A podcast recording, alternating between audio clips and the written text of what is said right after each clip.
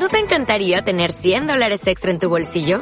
Haz que un experto bilingüe de TurboTax declare tus impuestos para el 31 de marzo y obtén 100 dólares de vuelta al instante.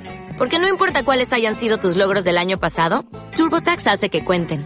Obtén 100 dólares de vuelta y tus impuestos con 100% de precisión. Solo con Intuit TurboTax. Debes declarar para el 31 de marzo. Crédito solo aplicable al costo de la presentación federal con TurboTax Full Service. Oferta sujeta a cambios o cancelación en cualquier momento.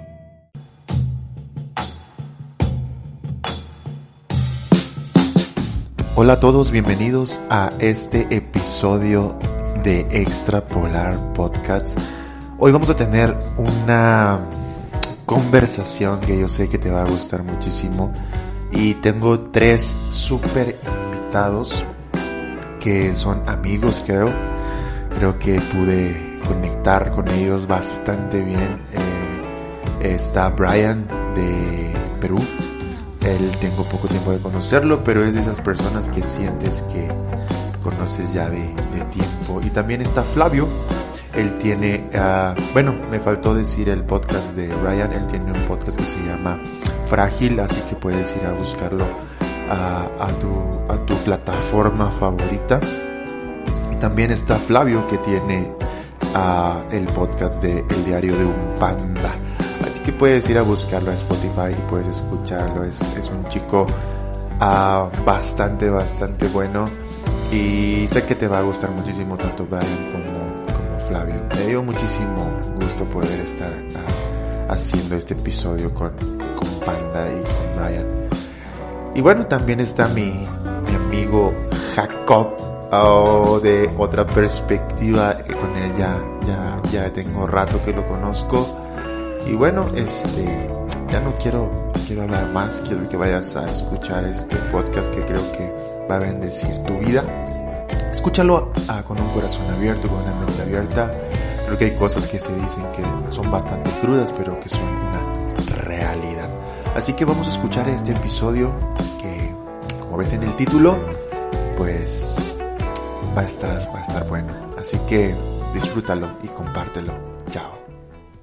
Y así que me voy a comenzar con una frase que, que hilé y me gustaría poderlos escuchar porque en realidad no, no, no quiero hablar, solamente quiero, quiero escucharlos porque sé que ustedes tienen mucho que aportar a este asunto.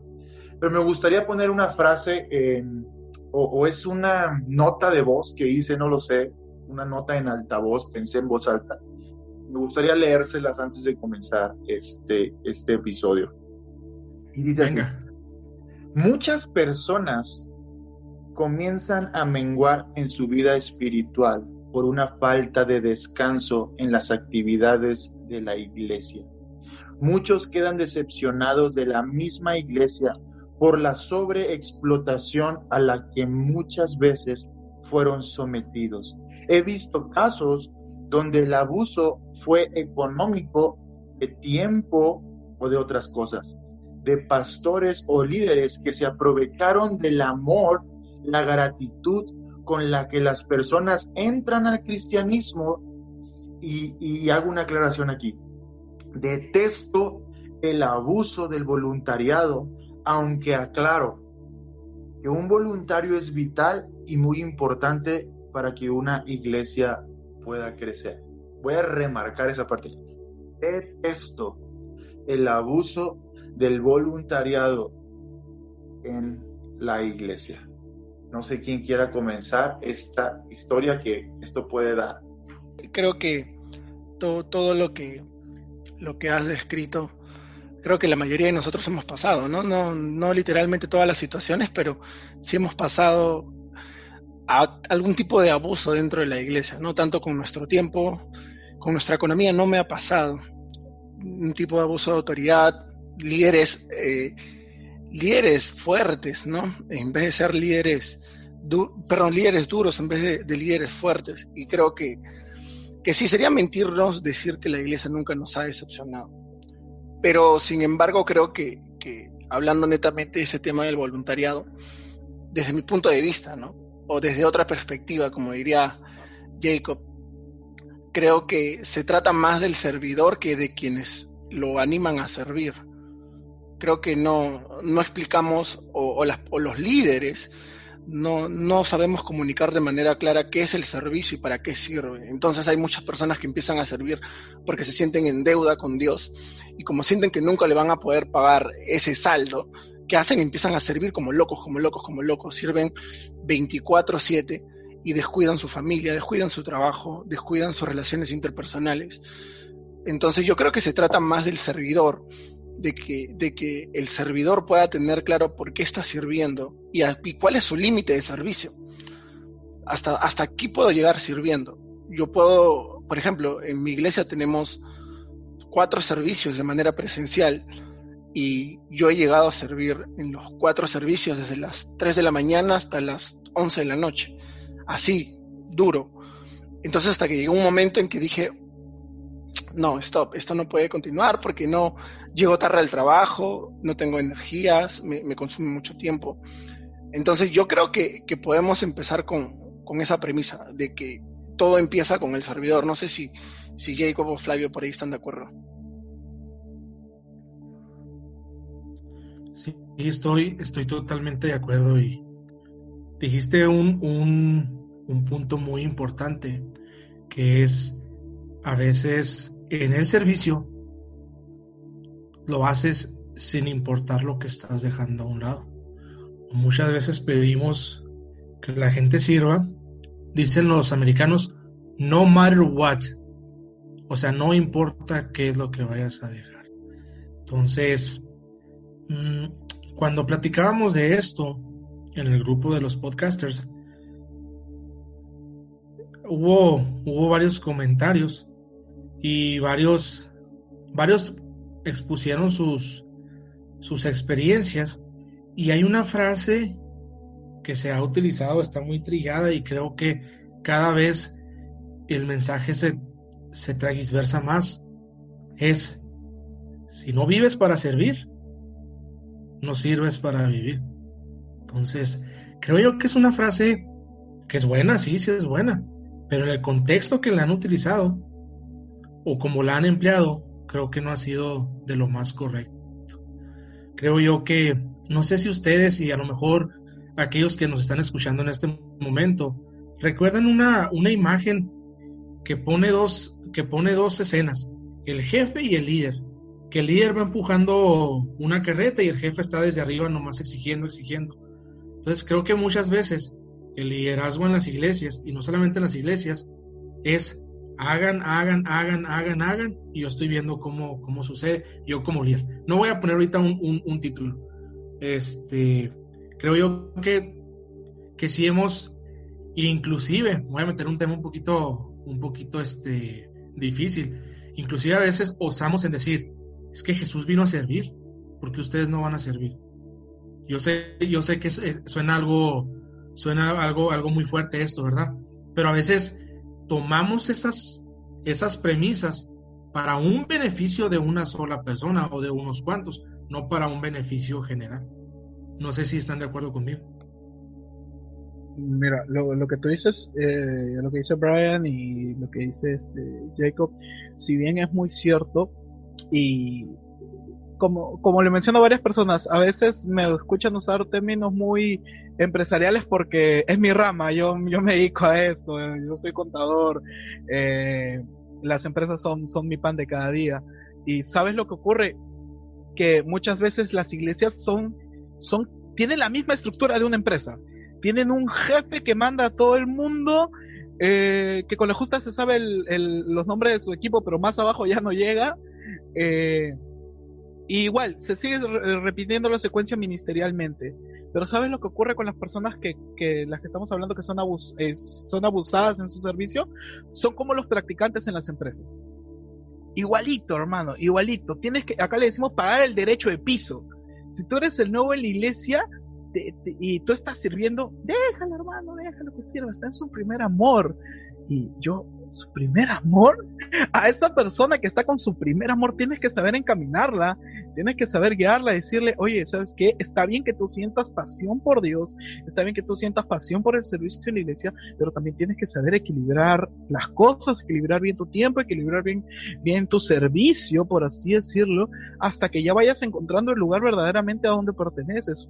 Eh, disculpen, si alguien se ofende acá, disculpen desde ahorita, pero literalmente las iglesias son como empresas. A las personas nuevas o las personas que más sirven son como los practicantes. Eh, un poco más te va a pedir que le traigas el café. y yo he visto, yo he visto, porque también me ha tocado ser practicante en su momento. Eh, te piden que eh, eh, limpies algunas cosas, te pides que ordenes papeles, te pides hasta que traigas el café y siempre hay alguien al cual lo agarran de eso, lo agarran del practicante en, la, en el ministerio o en la iglesia misma. eso es uno. Y dos, la iglesia no es una cárcel. La iglesia no es una cárcel. La, iglesia no es una cárcel donde tú, donde tú puedas estar explotando a la gente a haga un trabajo, trabajo, trabajo, trabajo, trabajo, y con la excusa de, eh, ¿cómo dicen, no? Cristo sirvió. Ya, Cristo sirvió, pero Cristo sirvió en los momentos en los cuales tenía que servir, Cristo predicó en el momento en el cual tenía que predicar y Cristo reposó en el momento en el cual tenía que reposar porque existe un orden, existe algo llamado empatía, trato humano y es lo que y, eh, es lo que Cristo siempre ha mostrado desde un inicio, el buen trato y la empatía no solo de él para los demás, sino de todas las personas que los rodeaban, de todos sus apóstoles, de la gente que los seguía y, así podemos sacar infinidad de veces la enseñanza del valor humano que daba el mismo Cristo.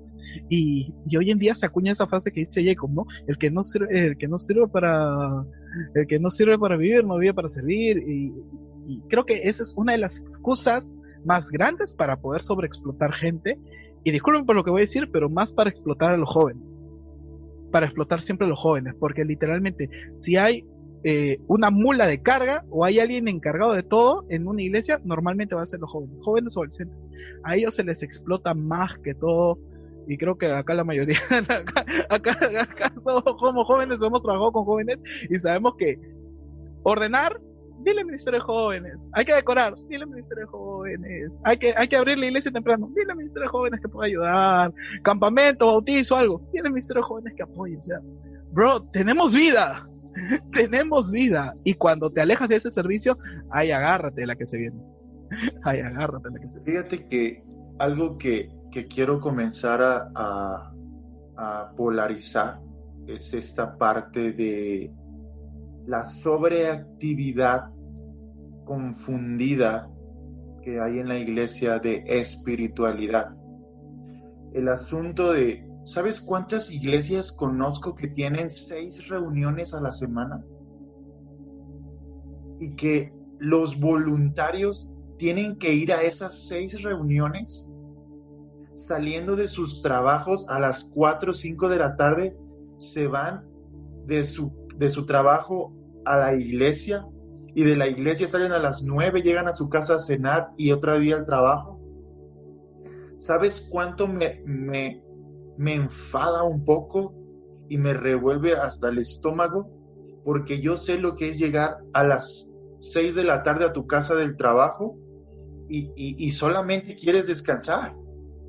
Quieres descansar, no, no, quieres, no quieres saber más nada.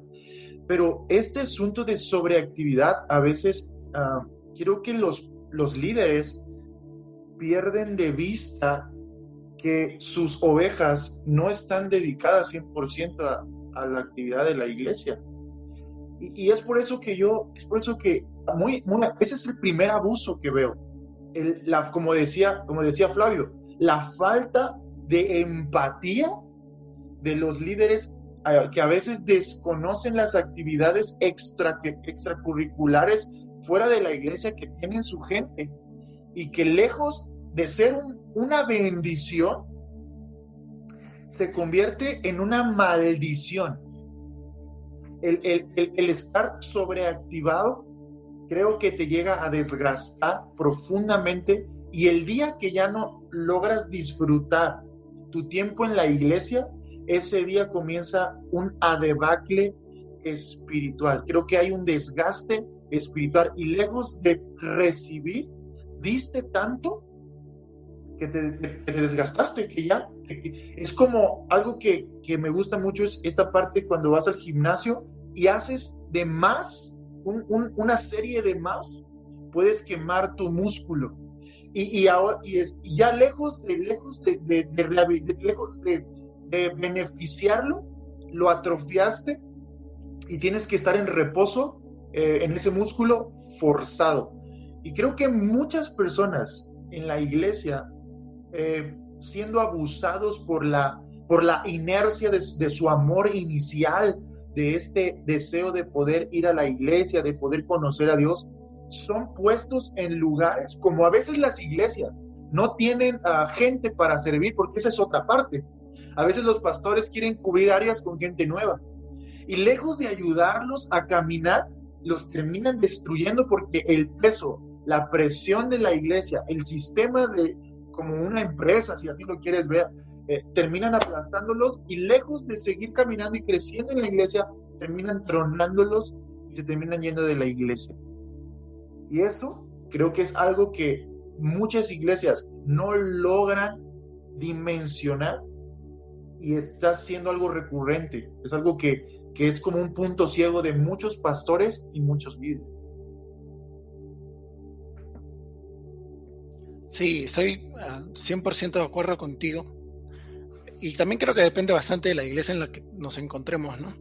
Al menos en, en, mi iglesia, por ejemplo, antes de empezar a servir tenemos una pista de crecimiento que se llama Crecer, Grow, donde te enseñan por qué hacemos iglesia, el por qué la iglesia, la misión, la visión, etcétera, etcétera, etcétera.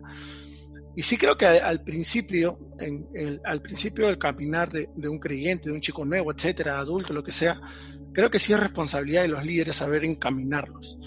Sin embargo, ah, creo que ya cuando llegas a una madurez o cuando ya llegas a estar cierto tiempo y, a entender cómo funciona la iglesia, creo que ya es responsabilidad de cada uno reconocer nuestros límites. Ahora, sucede mucho que es, que todo, todo nace más abajo.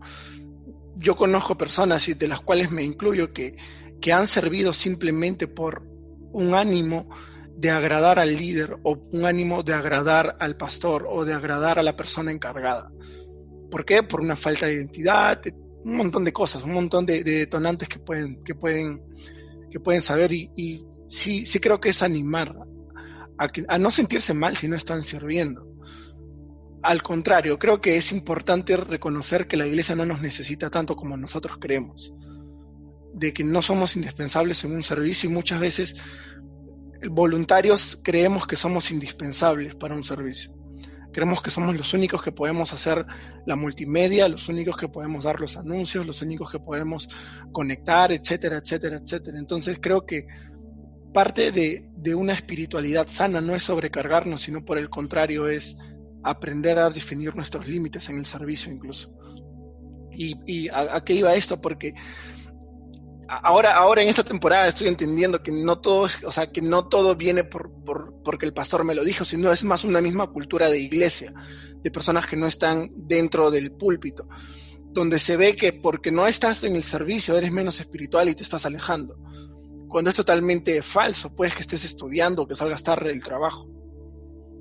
Entonces creo que, que es darle paz a esas personas, ¿no? Si no estás sirviendo lo suficiente, creo que no hay nada de malo en eso sí creo que el, voluntario es súper importante, como lo mencionaste al principio, es, la fuerza voluntaria, es, la fuerza voluntaria de la iglesia para poder caminar hacia el propósito que Dios le dio, pero también creo que necesitamos voluntarios sanos. Hay una frase del pastor Robert Barriger que me encanta, que dice que la iglesia es la esperanza del mundo siempre y cuando funciona bien.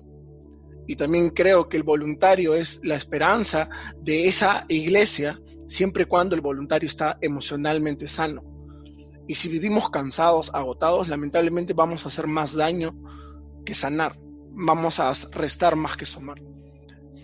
Y sí, estoy totalmente de acuerdo contigo. Sí, yo también estoy de acuerdo y eh, mientras escuchaba a Brian, mientras escucho a, Manny, pues vienen, vienen muchos recuerdos a, mi mente. Voy a, voy a partir de, de este ejemplo en donde yo estuve, eh, alguna vez me congregué. Eh, empezaban los servicios para los que eran los servidores a las 9 de la mañana con un devocional de 9 a 10 de la mañana. De las 10 a las 11 era la escuela dominical. De las 11 a las 12 era el servicio de, alabanza y, adoración. De las 12 a la 1 pues era ya la predicación, lo que era ya el culto bueno, ¿verdad?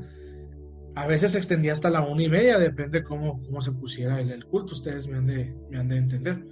Entonces, a, la 1 y media salías, como es clásico, tú sales en lo que llegas a tu carro, saludas a, pues a todos, ¿no? Llegas a tu casa a las 2 de la tarde. Entonces a las 4 y media tenías que volver al culto de la tarde. Era de 4 y media a 6 de la tarde. De 6 a 7 había un receso, que, que, que ahí estabas en la iglesia. De 7 a 8 el servicio de alabanza y oración. De 8 a 9 la predicación. Y de 9 a 10 y media la oración. Entonces, imagínense ustedes una familia que está, que está sirviendo desde las 9 de la mañana hasta las 11 de la noche, cuando el único día que tiene para disfrutar su familia, porque toda la semana, cuando toda la semana estuvo fuera. O sea, imagínense que todo el día que tenía esa, oportunidad, pues la pasó en la iglesia. Y como decías tú, Manny, o sea, es muy, es muy, es muy interesante. Entonces, ya empiezas tú a trabajar y a servir en automático, más allá de buscar servir por algo espiritual. Entonces, familias descuidadas, esposas descuidadas, hijos descuidados, cansancio. Entonces, creo yo que, que como líderes muchas veces descuidamos y, no somos empáticos ante la necesidad de ellos. Todavía había muchos que ellos no, no, nunca tenían vacaciones en su, en su, en su, durante el año en curso. Creo que como, que como líderes debemos de preguntar, oye, ¿cómo te sientes? Oye, ¿sabes qué? Veo que ya tienes cinco días sirviendo continuos, ya necesitas un descanso. Pero a veces no, no vemos eso, no sentimos esa, esa empatía, sino que pedimos y pedimos y pedimos y pedimos. Y como dice Manny, va a llegar un momento en el que te vas a...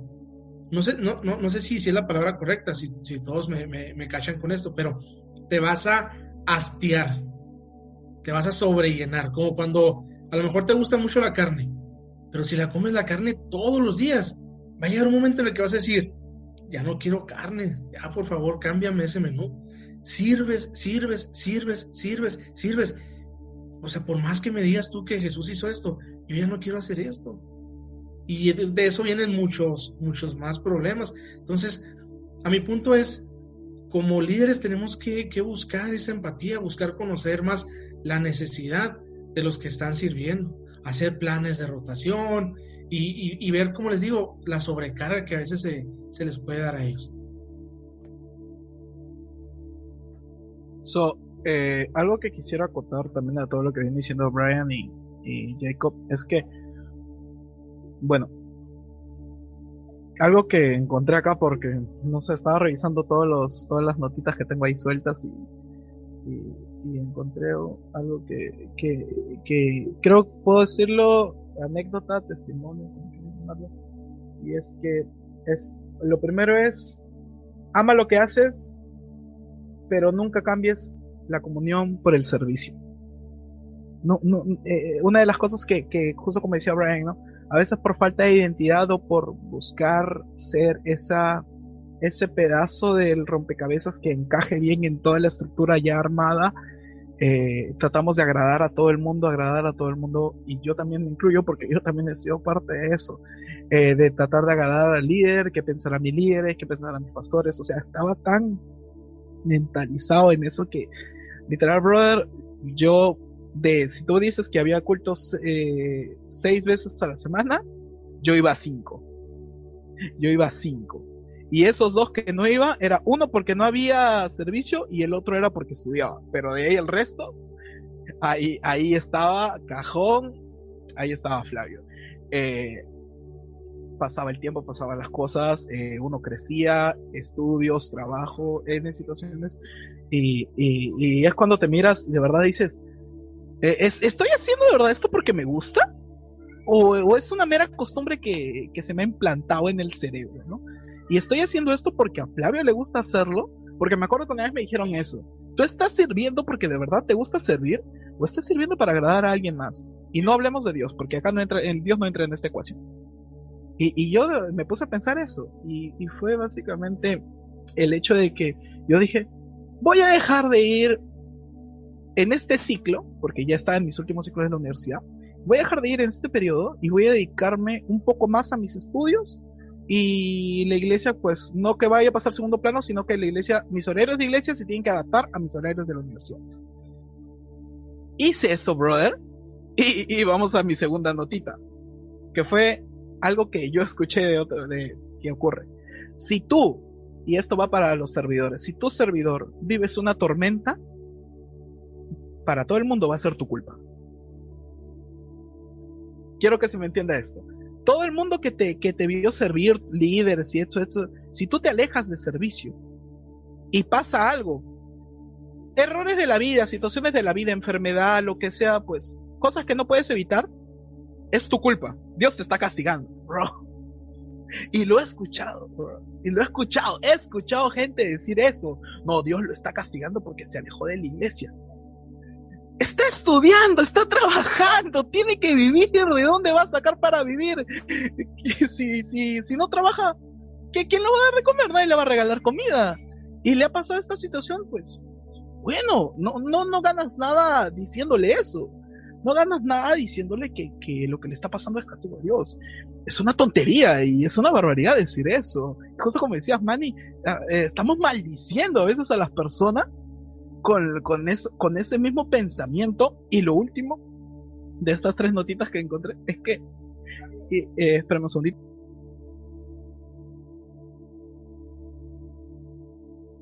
Sorry, papá. papá. Este, eh, y lo último que es, es que esto es un consuelo que, que a mí me ayudó bastante. La puerta de la gracia está hecha a tu medida, no a la medida de tus líderes ni de tu servicio está hecho a tu medida. La puerta de la gracia está hecho a tu medida. A tu medida. Ahora, no, no, acá en esta puerta de gracia no entran tus líderes, no entran tus pastores, no entra nadie, ni siquiera entra las horas que pasas en la iglesia. La puerta de la gracia está hecha a tu medida y es una medida perfecta y es una medida donde tú vas a encajar. No es una medida donde ellos quieren que encajes. Esa sería mi tercera anotación. Ah, fíjate que yo, yo, yo sé que hay mucho que podemos platicar de anécdotas. Podemos platicar. Es, es, yo les puedo platicar muchas anécdotas. Yo crecí, eh, a mí, yo, yo, yo, yo me sentí muchas veces explotado. Explotado por el liderazgo de, de una sobreactividad en la iglesia. O sea, líderes literal que, te, que si no ibas, estabas mal. O sea, que si no servías, estabas mal. Pero de esas tengo varias, pero tiene mucho que ver que lo, que decía Brian sobre la falta de identidad. Podemos hablar de muchas cosas al respecto, pero creo que es el lado B del servicio, porque yo, he aprendido ahora, y, gracias a mi pastor que me ha enseñado esta parte de, de aprender a, servir y amar a servir y amar servir, pero todo con una medida todo con, con, ciertos, con ciertos límites. Si yo les pudiera decir algo que, que, a mí me ha sorprendido es, de lo que he aprendido estos últimos tiempos, es la importancia del descanso. Y, igual, en una ocasión llegué con mi pastor y le dije yo a mi pastor, yo, yo, yo, soy de los que se acerca mucho, veo a mi pastor como un padre, veo a mi pastor como un mentor, veo a mi pastor como un maestro, eh, no sé, independiente del nombre que les pueda dar, me ha enseñado mucho esta parte y obviamente estamos trabajando con él porque nos está, estamos construyendo algo, pero recuerdo que en una ocasión yo llegué y le dije, pastor o paz, ah, le digo, quiero ah, pegarme más, yo me acuerdo que le decía, quiero pegarme más ahorita a usted porque quiero aprender, quiero aprender más. Y, recuerdo que me dijo, me, me gusta, porque el pastor viaja seguido, viaja seguido a muchos estados de aquí de, la República Mexicana. Y recuerdo que le dije, Paz, quiero, quiero poder viajar más con usted porque el tiempo se me agota, me quedan tantos meses para poderme cambiar de ciudad y comenzar a abrir ahí. Vamos a abrir iglesia, igual para los que están ahorita oyendo por primera vez, es este proyecto que estamos construyendo y pastor, estamos caminando junto con él para poder hacer esa plantación de iglesia. Y recuerdo que me dijo, ¿qué te parece si nos dejamos de ver tres meses? en vez de decirme, quiero que viajes conmigo, quiero que andes conmigo, ¿qué te parece si estos tres meses no vienes a la iglesia?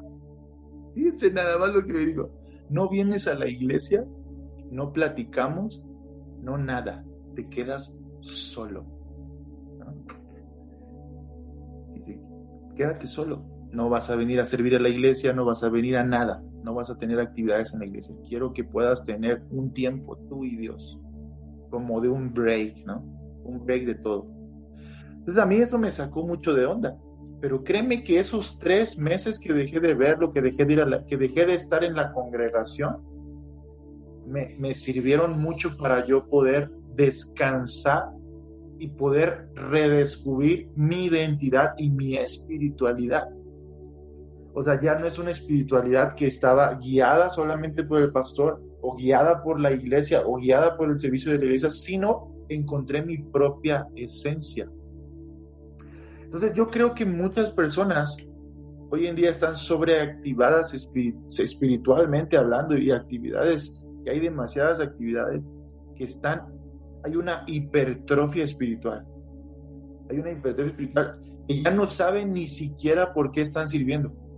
O sea, en automático están empezando a ir a la, van a la iglesia, se regresan, van, regresan, pero ya no saben ni qué onda. Entonces, creo que a veces hace falta una pausa. Entonces, yo te invito a que te puedas, si me estás escuchando, que puedas tomarte un descanso. Si no vas un domingo a la iglesia, no pasa nada. Te, invito a que, a, que, a que le pidas chance a tu pastor de poder descansar un domingo y podérselo dedicar a tu familia. ¿Me explico? Porque creo que en eso hay más bendición que en ir a la iglesia solamente por cumplir o llenar un espacio que ya no sabes, eh, que ya no saben ni qué onda. Por ejemplo, Jacob decía ahorita, eh, conozco gente que está de 9 de la mañana o de 6 de la mañana hasta 8 de la noche. Y créeme que hay gente que siente que, que pagó un precio y neta, se siente satisfecha se siente satisfecha y sale el domingo de la iglesia diciendo, este domingo pagué mis votos y, ya, o sea, me siento satisfecho, o sea, siento que tengo palomita con Dios, ¿no? Porque hice. Entonces, ah, yo muchas veces me sentí así, créanme que yo salí muchos domingos de la iglesia a las 8 de la noche sintiéndome que di algo y dije, ah, ya tengo mi, ya tengo mi dosis, vine por mi dosis, vine por mi dosis el domingo, ¿no? Ya me voy, eso me sirve para toda la semana, pero en realidad estaba en una mentira brutal. Entonces entendí que no es por lo que hago, sino por lo que soy y es más que suficiente. Si no sirvo está bien, si sirvo está bien, Dios me va a esperar, Dios me va a enseñar a hacerlo y, y Él ama que sus hijos descansen. Él ama que aprendamos a descansar en Dios. O sea, neta que si hay algo espiritual, así se lo digo, si hay algo espiritual, es descansar en Dios. Neta. A veces eso es más espiritual que estar todo el día en la iglesia. A veces un momento aquí con tu esposa, con, tu, con, tu, con tus hijos o con tu familia, una carne asada, a veces es más espiritual que estar en, la puerta de la iglesia o en alguna actividad de la iglesia que simplemente ya es tóxica, está, está comenzando a destruir. Sí, definitivamente sí.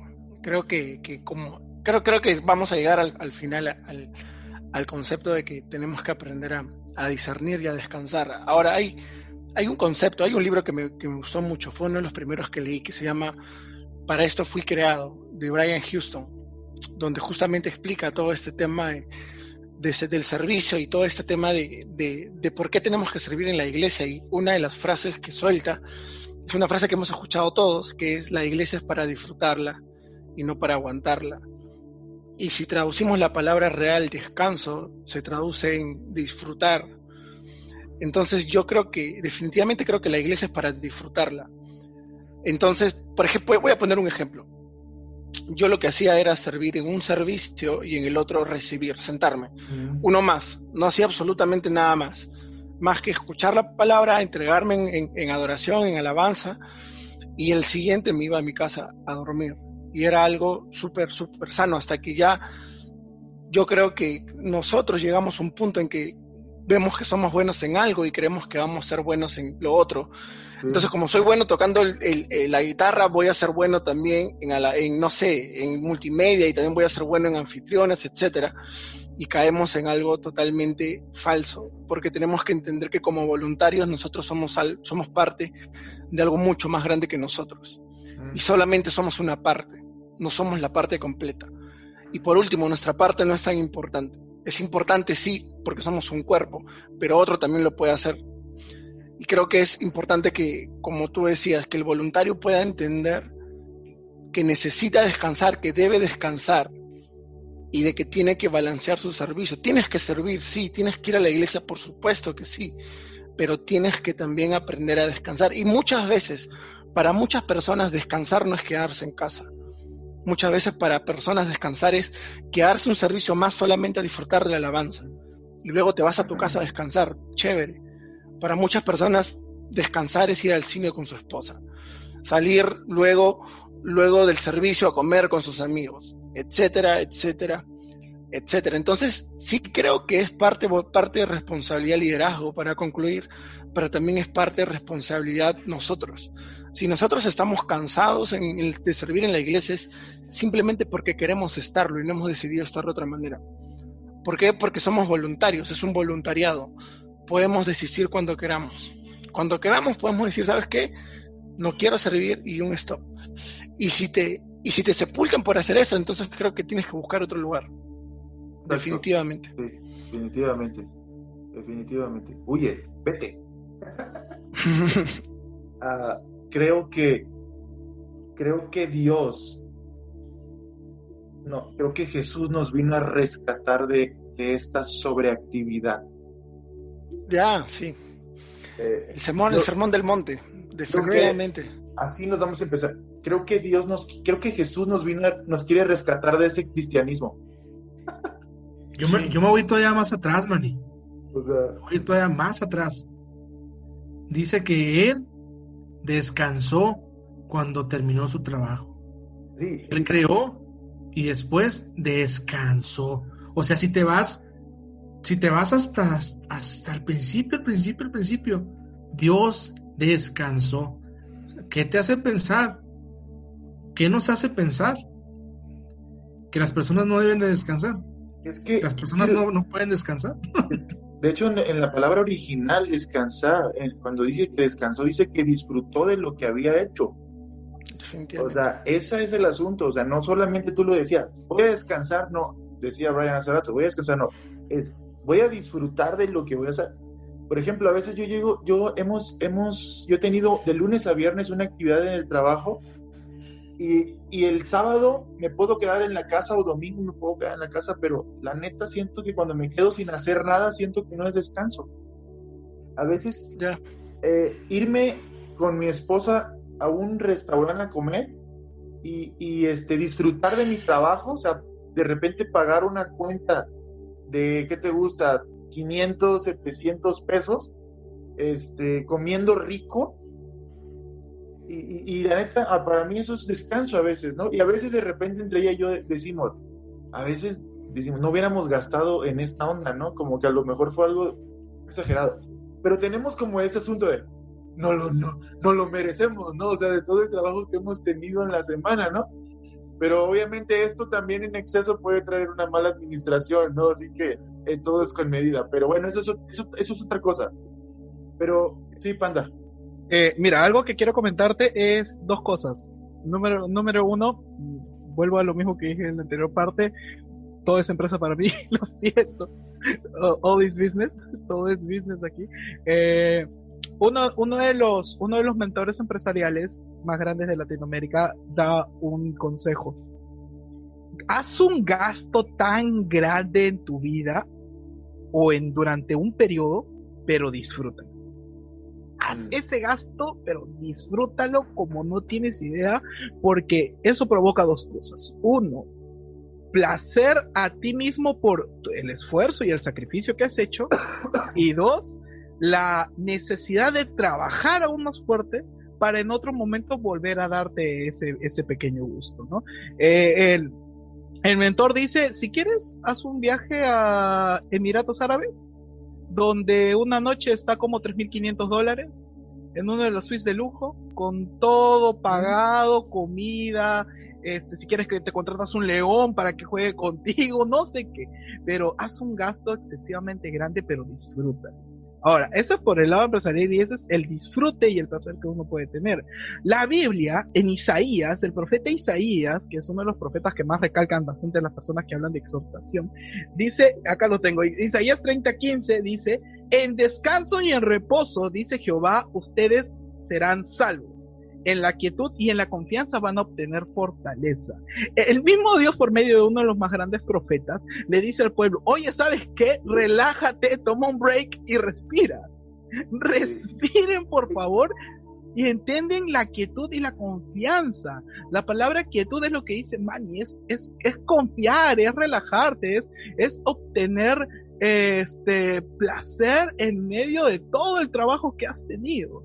Yo te me acordé de algo, me acordé de algo que el, el lado, los extremos siempre son peligrosos, neta. Siempre, siempre. Los extremos son peligrosos. Si tienes una sobreactividad, vas a tronar. Pero si tienes un exceso de reposo, vas a tronar. ¿Me explico? Por eso existen los límites. O sea, por ejemplo, tú dices de Isaías, bien, o sea, hablaste sobre la importancia del reposo. Pero Amós 6, Amós 6.1 dice, hay de los que reposan. o sea, hay de los que están demasiado cómodos siempre, me explico. Esto, esto es lo que me gusta de la Biblia, que siempre nos lleva, es lo que me gusta de Dios cuando nos habla, siempre el equilibrio, o sea, trabaja pero descansa, descansa pero trabaja. Para, para, añadir, recuerdo una cumbre de liderazgo en la que estaba T.D. Gates hace cuatro años y le preguntan a T.D. Gates cómo, cómo es que eres productor de cine, pastor, uh, esposo, padre y todo al mismo tiempo, ¿cómo, cómo haces? Y TDX hablaba acerca de las tensiones, de que no vamos a poder cumplir con todo al mismo tiempo, pero explicaba algo que me gustó bastante. Él decía, cuando yo soy padre, dejo de ser pastor por completo, dejo de ser productor mm. por completo, dejo de ser eh, esposo por completo, y me dedico únicamente a ser padre. Y cuando ah, soy esposo me dedico únicamente a ser esposo. No es que le doy solamente el 70% y el otro 30%, no, me dedico al 100%. Y T.D. decía que siempre, todos, siempre vamos a tener una área en nuestra vida que va a estar desatendida. Qué refrescante es eso, ¿eh? Eso que acabas de decir, eso que acabas de decir, qué refrescante es entenderlo. Definitivamente. Entonces, la, idea de TGX era siempre vas a tener un área desatendida, seas lo que seas. Entonces, ¿cuál es nuestro trabajo? Que esa área desatendida no sea siempre la que se queda desatendida. Si esta semana me dediqué poco tiempo a ser esposo, entonces la próxima semana me dedicaré más tiempo a ser esposo. Mm. O sea, a manejar siempre las tensiones. Si esta semana pasé poco tiempo con mis ovejas, entonces la próxima semana seré muy intencional en pasar más tiempo con ellas. Eso es buenísimo, eso es buenísimo. y eso trae paz, definitivamente, porque ya entiendes de que, primero, no vamos a hacer las cosas perfectos, y número dos, de que siempre va a haber un área en nuestra vida que va a estar desatendida. Entonces, ¿por qué no? ¿Por qué no que esta área sea nuestro servicio? Nadie se va a morir porque un domingo no vayamos. Pero si empezamos a ir si empezamos a faltar dos o tres domingos y no avisamos, simplemente nos desaparecemos, definitivamente creo que sí va a haber un error, pero sí vas, pero si manejamos las tensiones de una manera sabia, definitivamente vamos a hallar mucha, mucha paz. Les recomiendo bastante, creo que ese video está en YouTube. disculpa, por recordarte, Brian. Eh, es que creo que una de las cosas que, nos olvidamos como iglesia es que al final de, de cuentas, señores, la iglesia es una organización. La iglesia, que quieras o no, es una organización y si una organización no está bien culturizada, no está bien ordenada, déjame decirte que va a llegar un momento donde la organización misma se pudre. Y no hablo de todo en general, no quiero meter a todos en el mismo saco, pero eh, justo como decía Brian, ¿no? Eh, si, si tú te retiras un domingo o avisas o informas, está todo bien, no hay ningún problema. Si hay un equilibrio. Y creo que eh, como, y, como iglesia, como iglesia, como liderazgo, y hablo del punto de vista del liderazgo, eh, tenemos que saber administrar bien el tiempo de las personas que están en nuestro servicio. Eh, si yo tengo 10 personas que van a servir conmigo los domingos, entonces hago que, ya, este domingo sirven 5, los otros 5 descansan. El próximo domingo se rotan, se rotan, se rotan, se rotan. Y vamos teniendo una rotación de servidores, rotación de servicio, como quieras llamarlo. Muchos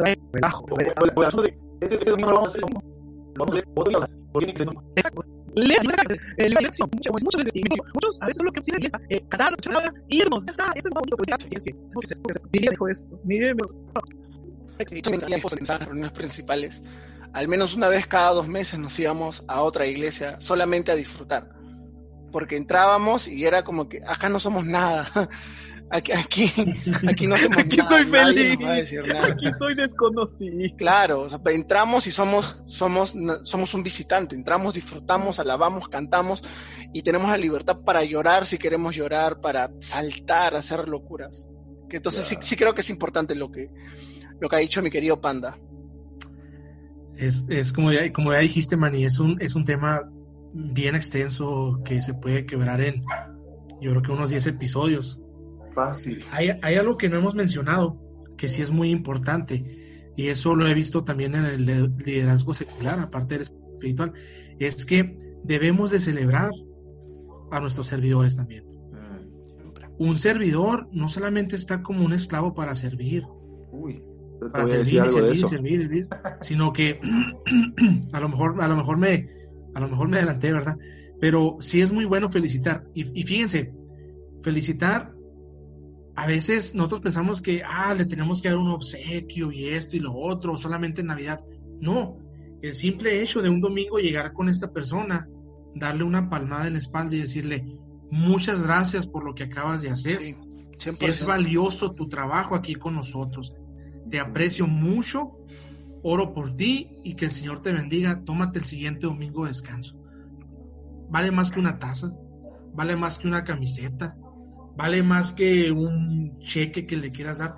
El agradecimiento es una manera hermosa de celebrar lo que está haciendo un servidor. Yo y mi esposa tenemos, ah, tenemos eh, pues yo tengo tres años sirviendo en el, en el, en el centro de tareas Gire, ella tiene un poquito más de tiempo. Entonces cuando llegué yo le dije, ¿qué te parece? Le dije, si para, para el mes de noviembre, que es cuando nosotros vivimos en frontera, y es cuando eh, vienen los, pues bajan todo lo que son los, los pavos de, Estados Unidos y los ponen aquí, pues los, los, ponen en oferta. Entonces le digo a mi esposa, le empecé a decir, ¿qué te parece si cada año, le dije, a manera de, ya casi que va a culminar el año, le dije, empezamos a regalar esto, le dije, por familia, de los que han servido durante el año. Me parece excelente, me dijo.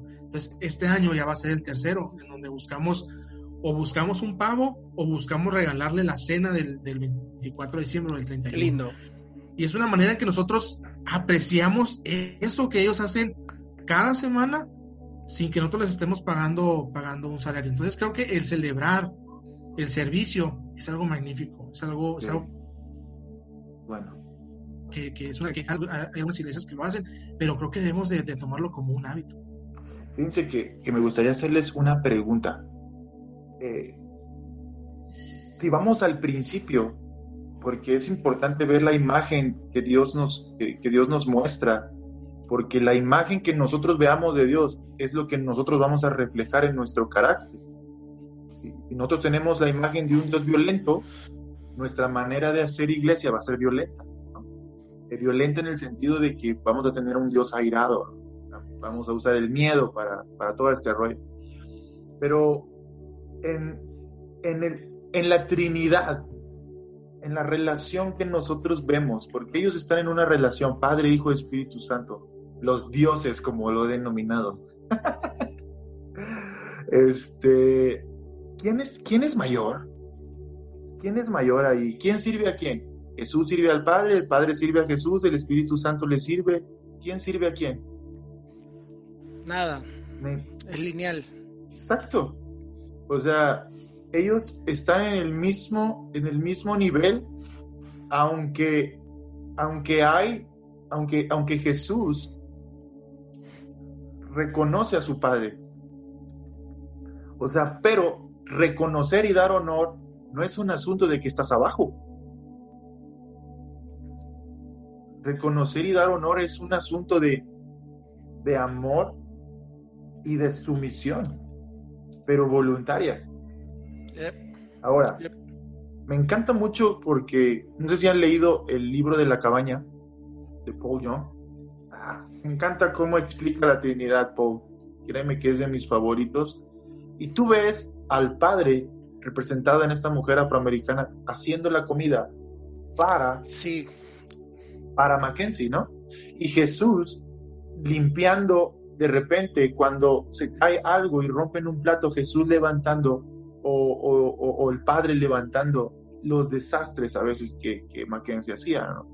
Y, el, y al Espíritu Santo que es Arayu trabajando también junto con, o sea, era un asunto que lo llaman ellos a pericoresis, ¿no? Es una palabra de, yo estoy en esa relación, pero estoy al mismo nivel, sin perder mi identidad, pero tampoco sin ser completamente fuera de esa identidad, ¿no? Entonces, este, este, es el asunto de que a veces nosotros no hemos entendido el sistema de Dios. El sistema de Dios no es tú estás abajo, ni estás arriba. O sea, estamos en el mismo nivel, aunque puede, puede malinterpretarse esta onda de, ay, pues es que Dios es más que tú. Obviamente, obviamente, ¿no? Pero el asunto es de que Dios no, no quiere, no, no se ve haciendo más que yo. O sea, en su amor, Él está a, mi nivel, por así decirlo. Al 100%. Entonces, es esta parte de que a veces ven un Dios demasiado grande que creen que Dios este, tiene, nosotros somos la alfombra de Dios, ¿no? Dios pasa por encima de mí, ¿no? O sea, y, no es así. O sea, Dios quiere que nosotros participemos en esta comunión, en esta comunión, en esta comunidad, en esta danza divina, o sea, y creo que es a veces lo que la iglesia ha perdido de vista de que la iglesia es una relación y algo que me gustaba muchísimo y yo quiero eh, ya y con esto yo creo que podemos ir cerrando esto es que somos en el sistema iglesia no somos una no somos una institución no deberíamos de ser una institución deberíamos de ser una familia porque en una institución el más fuerte es el que sobresale el más rápido es el que llega, el que, el que merece más, el que tiene mayor habilidad es el que, el que lo hace. Pero en una familia no hay grandes ni chicos. El padre no es más que su hijo. Todos tienen un, todos tienen un momento en casa, todos tienen un momento en la familia. Entonces, el, el más rápido espera al más lento y el más fuerte se hace débil junto con el más, con el más débil. Bien, bien. Entonces, este asunto es, es, que a veces eh, creemos, que, creemos que una persona que llega a la iglesia, eh, si tú eres de, de, bajo rango, tú tienes que ser el que sirve. explico? Pero Jesús no, no explicó el servicio con esa intención. Dijo, si, si alguno quiere ser el mayor, tiene que comenzar a servir. Sí. Me explico, pero creo que una persona que tiene un rango alto puede seguir sirviendo para seguir poniendo el ejemplo de lo que es servicio a los que son menores, a los que son hermanos menores. Y algo, algo ya para terminar e irme así con el papel de hereje bien puesto. Creo que... Buen peruano. Creo que, que nosotros cuando vamos a la iglesia no servimos para Dios. Creo que no, porque creo que si ligamos nuestra identidad a, a que sirvo entonces el día que sirvas perderás la identidad. Entonces el día que sirvas dejarás de ser hijo. Servimos porque somos parte de la gran comisión, somos parte de algo mucho más grande que nosotros. Queremos ver más personas entregadas a los pies de Cristo porque queremos que experimenten los que nosotros experimentamos. Pero es importante entender que Dios en verdad no necesita que sirvamos. Servimos porque queremos ver personas, porque, queremos, porque amamos las personas, porque amar a Dios significa amar a las personas. Entonces, para cerrar, creo que es importante eso, reconocer que nuestra identidad va a quedar totalmente intacta si dejamos de servir, así como cuando empezamos a servir más. Y es importante que nosotros como voluntarios, y hablo desde el punto de vista de voluntarios y, y líder de voluntarios, es importante borrar esa pequeña línea que divide ellos y nosotros. no existe el ellos y nosotros en una iglesia y en el liderazgo. Todos somos iguales. Entonces, si tú sirves, si yo sirvo mucho y conozco a alguien que sirvo poco, no tengo, no tengo ni siquiera por qué mirarlo mal o creer que él está menos comprometido en la iglesia que yo. Por el contrario, tengo que siempre estar animándolo a que sea lo que esté haciendo, que lo siga haciendo bien. Y para cerrar, recuerdo una conversación con mi pastor. Yo, ingenuo, tenía seis meses de, de, haber recibido al Señor y mi pasión me hizo juntarme con el pastor y decirle, pastor, quiero servir al Señor a tiempo completo. Quiero servir al Señor a tiempo completo, voy a dejar mis estudios, mi trabajo, todo. Y recuerdo clarísimo que el pastor me dijo, que el pastor Herbert me dijo, Brian, anda estudia porque vas a ser más allá que acá dentro en la iglesia. Y yo, yo, obviamente, inmaduro, dije, ¿qué? ¿Me está rechazando? ¿What? ¿Cómo me va a rechazar? Pero ahora entiendo que tiene toda la razón. Entonces, joven, yo creo que sirves más en tu instituto, en tu universidad, que en la iglesia ahorita.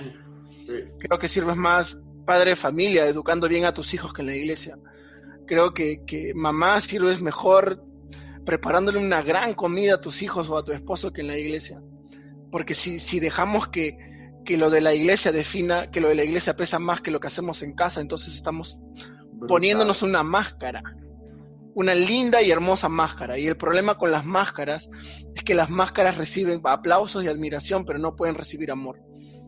Entonces al final del día no vas a, vas a estar lleno de aplausos, lleno de admiración, pero vacío en amor no vas, a tener poco amor. Y todo lo hablo desde un punto de vista personal, que me ha pasado, he vivido y en este momento estoy saliendo de eso. Sí, quiero agregar algo a eso. 10 segundos.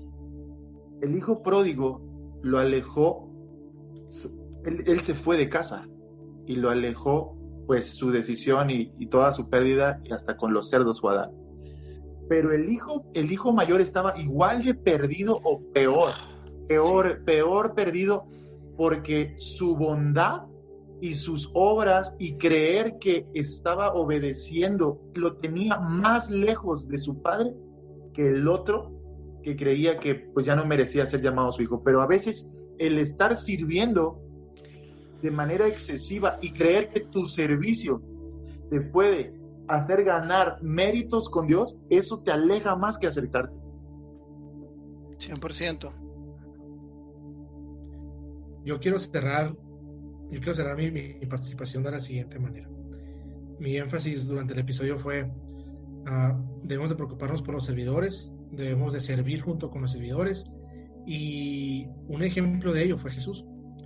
Yo me voy a la Biblia, a, a Filipenses 2, 6 y 7. Dice, el cual siendo en forma de Dios, no estimó el ser igual a Dios como a que aferrarse, sino que se despojó a sí mismo, tomando forma de siervo, hecho semejante a los hombres. Líder que me estás escuchando, te digo, el ejemplo de Jesús fue servir. Preocúpate por los servidores, ama a tus servidores, sirve con tus servidores. Entonces, espero, espero que, este episodio pues deje, deje algo positivo en, todos aquellos que tenemos interacción con, con servidores, aquellos también que somos servidores, que ayudemos a otros, que restauremos a otros y, y sin duda, Manny, qué, qué episodio tan, tan más bueno. Todas las, todas las participaciones a mí me, me, están volando la cabeza. Gracias, Jacob. Maestro extra explotador, como yo le, como yo, le dije cuando nos convocó esto, ay, ahora deja de ser extrapolar y se vuelve extra explotador para hacer referencia a lo que hablamos. Eh, bueno, en primer lugar, solo agradecer Manny, brother, gracias, en serio, gracias por permitir que hablemos de esto con toda la libertad y con toda la sensibilidad del mundo. Eh, Brian, como siempre, el hereje más grande que conozco de la zona norte de la capital. Jacob, hermano, te amo un montón. Y pues, ¿qué les puedo decir? Por mi parte, yo cierro con, con también, de nuevo, no existe meritocracia en el cielo. No existe meritocracia en el cielo la persona que sirve una vez a la semana tiene la misma posición que la, persona que sirve un, todos los días de la semana. Porque no sirve. Exacto. No existe meritocracia en el cielo. Y recuerdo la frase de Marco Brunet que siempre, que marcó bastante en su libro Dios no tiene favoritos. Y es porque simplemente es así. Dios no tiene favoritos y te hablo con toda la, sinceridad del mundo porque hasta el mismo Cristo, como dijo Jacob, se hizo hombre, se hizo carne, se hizo esencia. Eso es uno, no existe meritocracia en el cielo. Y número dos, nosotros somos llamados a predicar, no a servir. En el cielo nos fue dado la gracia por la predicación, por la gran comisión no por la limpieza, no por el orden de las bancas, no fue por eso, fue por la gran comisión. Y tú estás llamado, tu servidor, estás llamado a ser luz y sal y a cumplir la gran comisión. Y tu líder, estás llamado a que ellos la cumplan, no a obligarlos a que la cumplan, sino que ellos disfruten de cumplirlo. Gracias a todos. Buenas.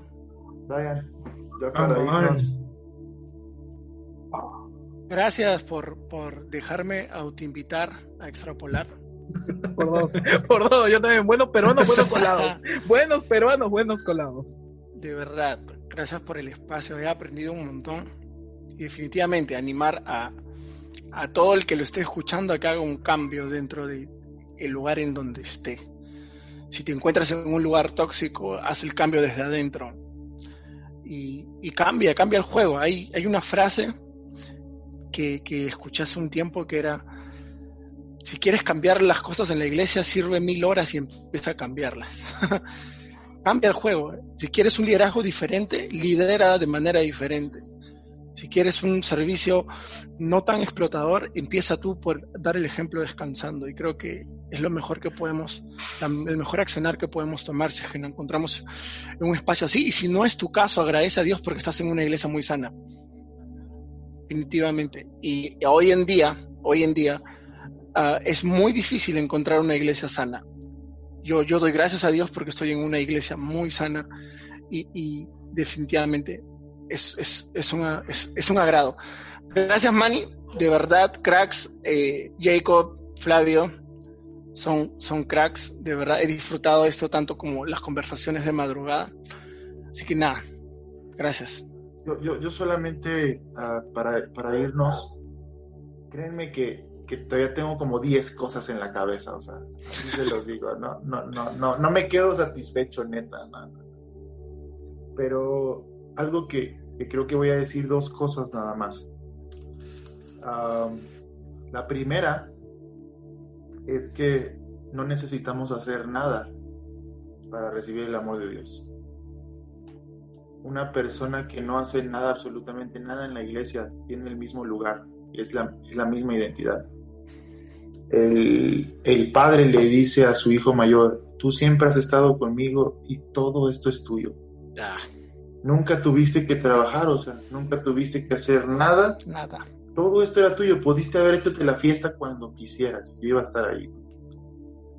Y, y, segundo, eh, sé que no quiero dejar de hacer esto, quiero que igual volvamos a, retomar esto porque neta me quedo insatisfecho, siento que no, no terminé. Pero algo que puedo, algo que puedo decirles, todas las personas que me están escuchando, que odian la iglesia, que odian la iglesia por el abuso que tuvieron de servicio y que no quieren volver porque están traumados de los excesos a los cuales fueron sometidos. Les pido perdón. Les pido perdón. Mi Dios no tiene esclavos. Mi Dios tiene hijos. Venga. Y, y, lo que Satanás siempre ha querido es distorsionar nuestra identidad y hacernos esclavos. 100%. Y, y, y, quitarnos la imagen de hijos. Los hijos no necesitan hacer nada. Siempre tienen un lugar en la mesa y sirven por amor. El esclavo no tiene voluntad. El esclavo no es voluntario el esclavo no tiene, no, tiene la capacidad de poder decidir, solamente hace y, se muere haciendo. Y el hijo hace porque ama al padre. Entonces, yo le quiero pedir perdón a todos los que nos están escuchando si alguna vez abusaron de ti, en tus recursos, en tu tiempo. Creo que la iglesia no es así. Creo que este fue un caso aislado tal vez. Creo que necesitas conocer, necesitas conocer una iglesia saludable, un liderazgo saludable. Y si tú quieres más sobre esto, lo vamos a volver a hacer, vamos a seguir platicando porque no todo es negativo, ¿eh? Creo que podemos hablar del lado bueno de esto en, otro, en otra ocasión, nos ponemos de acuerdo. Lo, lo hermoso que es servir, lo bello hermoso. que es servir, lo bello, lo hermoso que es estar en una comunidad donde vas junto. Pero si, tienes dudas, puedes ir a, puedes escribirme a mis redes sociales, Manny Rivera MX, puedes escribir a las redes sociales de Jacob. Jacob, ¿cuáles son tus redes?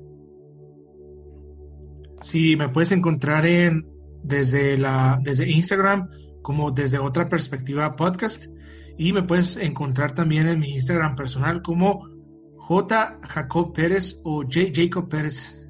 Ahí estamos para cualquier cosa, duda, comentario. Flavio, tus redes. Ah, bueno, en, en todas las redes sociales del podcast, El Diario de un Panda y en mi, en mi Instagram personal, Flavio Yables. Si saben de reggae, saben por qué. Flavio Yables y en todos lados como El Diario de un Panda. Sobre todo en Twitter, en Twitter soy bien hereje. Ok, creo que en Twitter todo el mundo se desata. ¿ah? Sí, ahí es un diario. Es un diario. Creo que voy a, voy a, empezar a sacar, voy a empezar a sacar toda mi, todo mi, ahí en Twitter, a ver cómo me va. Ryan, ¿dónde te podemos localizar? ¿Dónde podemos escribir? ¿Dónde puede escribir la gente? Yo estoy en Instagram como Brian Alcalá. Y ahí mismo encuentran todo el contenido cerca del, podcast, algunas cosas que, escribo. Poco a poco voy saliendo de ese mundo oscuro llamado Facebook. Así que ah, ahí, no me busquen.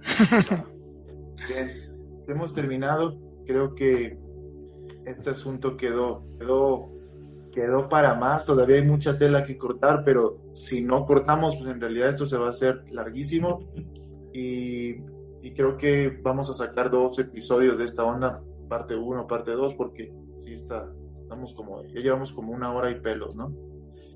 Este, gracias, chicos. Qué, buen, qué buen episodio, eh, chicos, eh, me vuelan la cabeza. La verdad que qué privilegio estar compartiendo micrófono con ustedes. Siento, siento un, amor tan, tan fraternal y lo siento, lo siento bien cerca a los tres. Les agradezco mucho sus palabras de amistad. Cierro, cierro la grabación, me despido de toda la banda, los extrapolares. Saludos a todos y gracias chicos una vez más por estar en esta. Nos, creo que nos vamos a volver a ver pronto. Shout out.